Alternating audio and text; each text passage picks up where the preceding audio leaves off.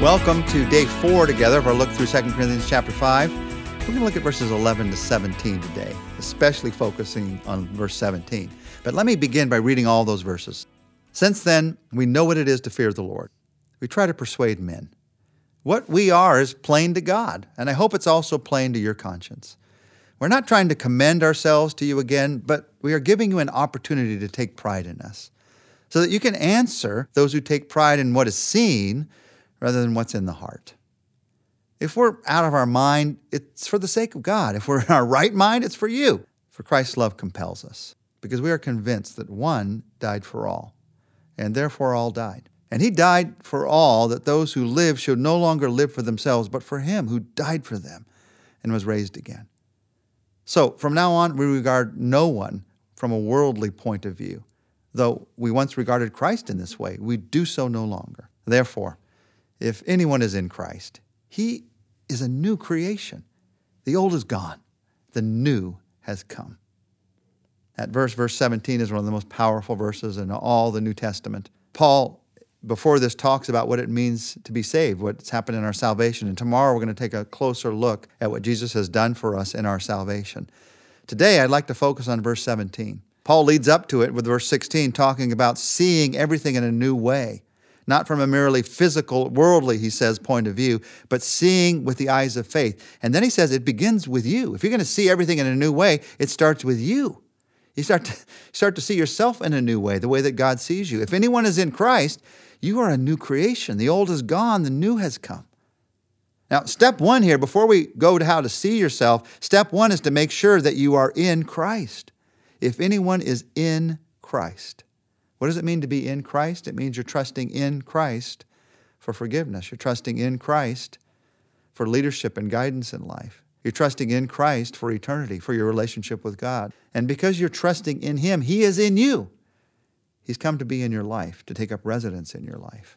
That's a spiritual mystery to many people, and I sure understand that. But it's one of the clearest truths in the New Testament. He's not leaving us alone, He's a part of every day of our lives. And because Jesus is not just near you, not just with you, but he's actually in you through his Spirit, through God's Holy Spirit, there are some truths about you that you can never forget. How do you see yourself in the way that God sees you? Three truths about yourself in verse 17. Number one, you are a new creation. You're a new creation. Now, first, just saying that, you think, what's new? I mean, I became a Christian, I don't know, for you, maybe it was 30 years ago, maybe it was three minutes ago or three months ago and you look at yourself, you look at yourself in the mirror and say, What's new? The outside certainly doesn't look very new. In fact, just think about this with me for just a second. If, if you could have a new outside, something new on the outside, what would it be? What would you choose? If you had your wildest dream, okay, this is how I'd like to look on the outside. You know, 20 years younger, 20 pounds lighter, whatever it is. Oh, that would, that would be it. It's not the outside, though, that God has made new, is it? It's the inside.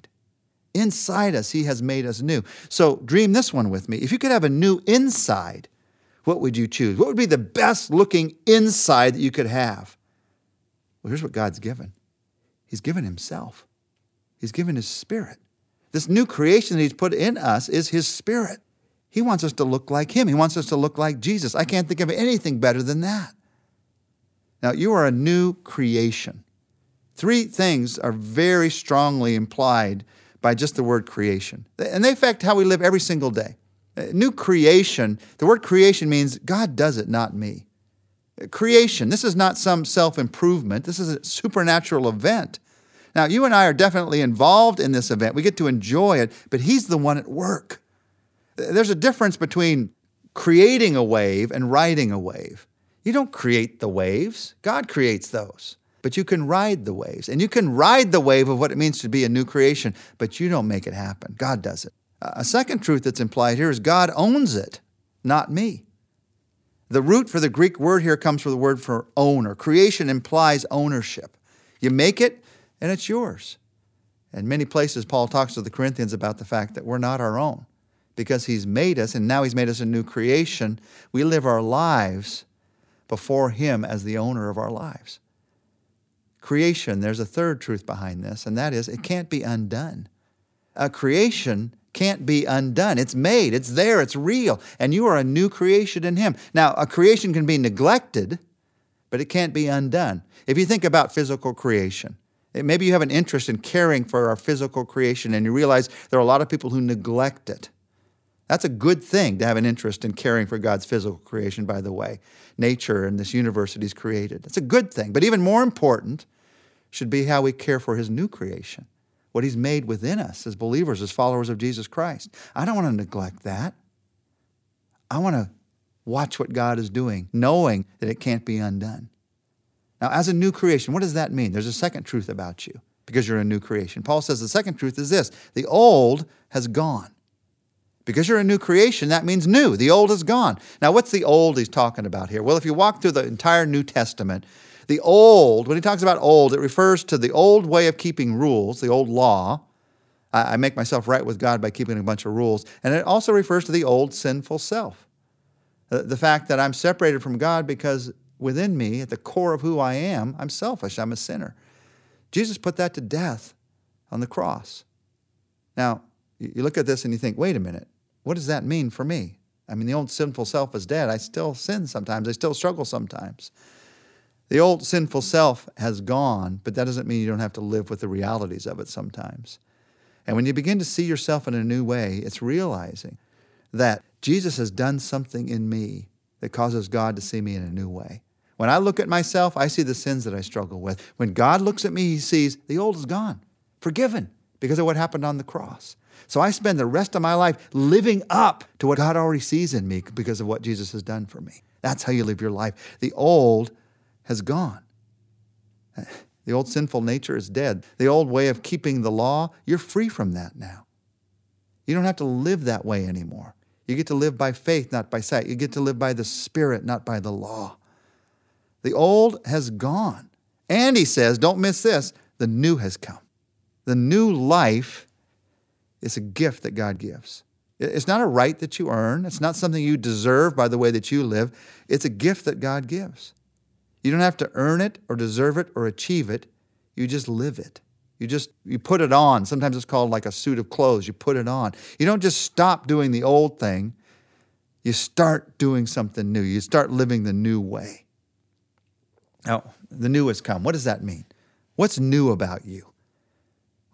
Based on Jesus' new teaching and Jesus' new covenant and Jesus' new promise, you have been given a new heart by God's Spirit. And because of that new heart, that means you have, as you trust in Him, as you follow Him, that means you have, and there's a, there's a list of things in the New Testament. Let me just tell you some of them. Maybe one of these will be extremely significant to you today. That means you have new direction in life by God's Spirit. He's your, he's your guide. That means you have new potential in your life. He is the one that grows you into His purpose in your life. That means you have new promise in your life. We live our life based on God's promises now, not based on just our plans, not just based on our circumstances. Because you're new in Christ, that means you have a new relationship with others. You have a bunch of believers in your life that you're brothers and sisters with now. You can have a new relationship with them. And even those who are your enemies, Jesus says you forgive even your enemies. You have a new relationship with others. And obviously, you have a new relationship with God. Now you're in friendship with God. Now you're in relationship with God. That's what it means to have a new life. He's given you a new future, the future of an eternity with Him in heaven. He's given you a new identity, the identity of being in Christ, identified with Christ now, and not with your past. Now, people around you might still identify you with your past. In fact, you many times might still just think of yourself in terms of your past. That's not the way God sees you. So start to see yourself in a new way this new identity that you have now that you're in Jesus. You have a new joy in your life. Not the happiness that's based on the temporary circumstances of this world, but a depth of joy that cannot be taken away because your relationship with Him can't be taken away. You're new and you stay new because of who He is. You have a new energy in your life because of who He is. You have a new power in your life because of who He is. You're new. But as you think about living this new life, you put off the old, you put on the new. As you think about living this new life, the one thing I want to leave you with is this you don't have to achieve your new life. This new life, it's a creation of God, remember? It's a creation of God. The Spirit has made us new already. You are not creating the new, you're just putting on God's creation. We don't have to make ourselves new. We just put on the new life the Spirit's already given us. Now, we're funny about this. We think we somehow have to do it ourselves. It's, it's as if God has given us this $1,000 suit and it's hanging in our closet. But we think, well, God, you know, I want to show you how dedicated I am to you. And so I'm going to do it myself. So we're over here with this pile of dirty rags and we're trying to sew them together to make them look the very best we can. And after we're all done, and it may take us a long time, a lot of sewing, we get a lot of, you know, a lot of pain. Our fingers are aching from the sewing.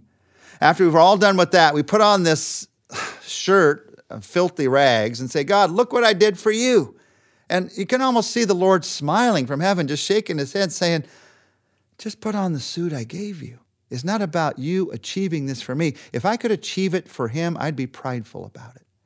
No, it's about what he's given me. He's given me a new life. That means this new direction, this new energy, this new power that he has for my life. Therefore, if anyone is in Christ, he is a new creation. If you are in Christ, you are a new creation. The old has gone, the new has come. Jesus, as we pray together, help us to experience the new has come in our lives today.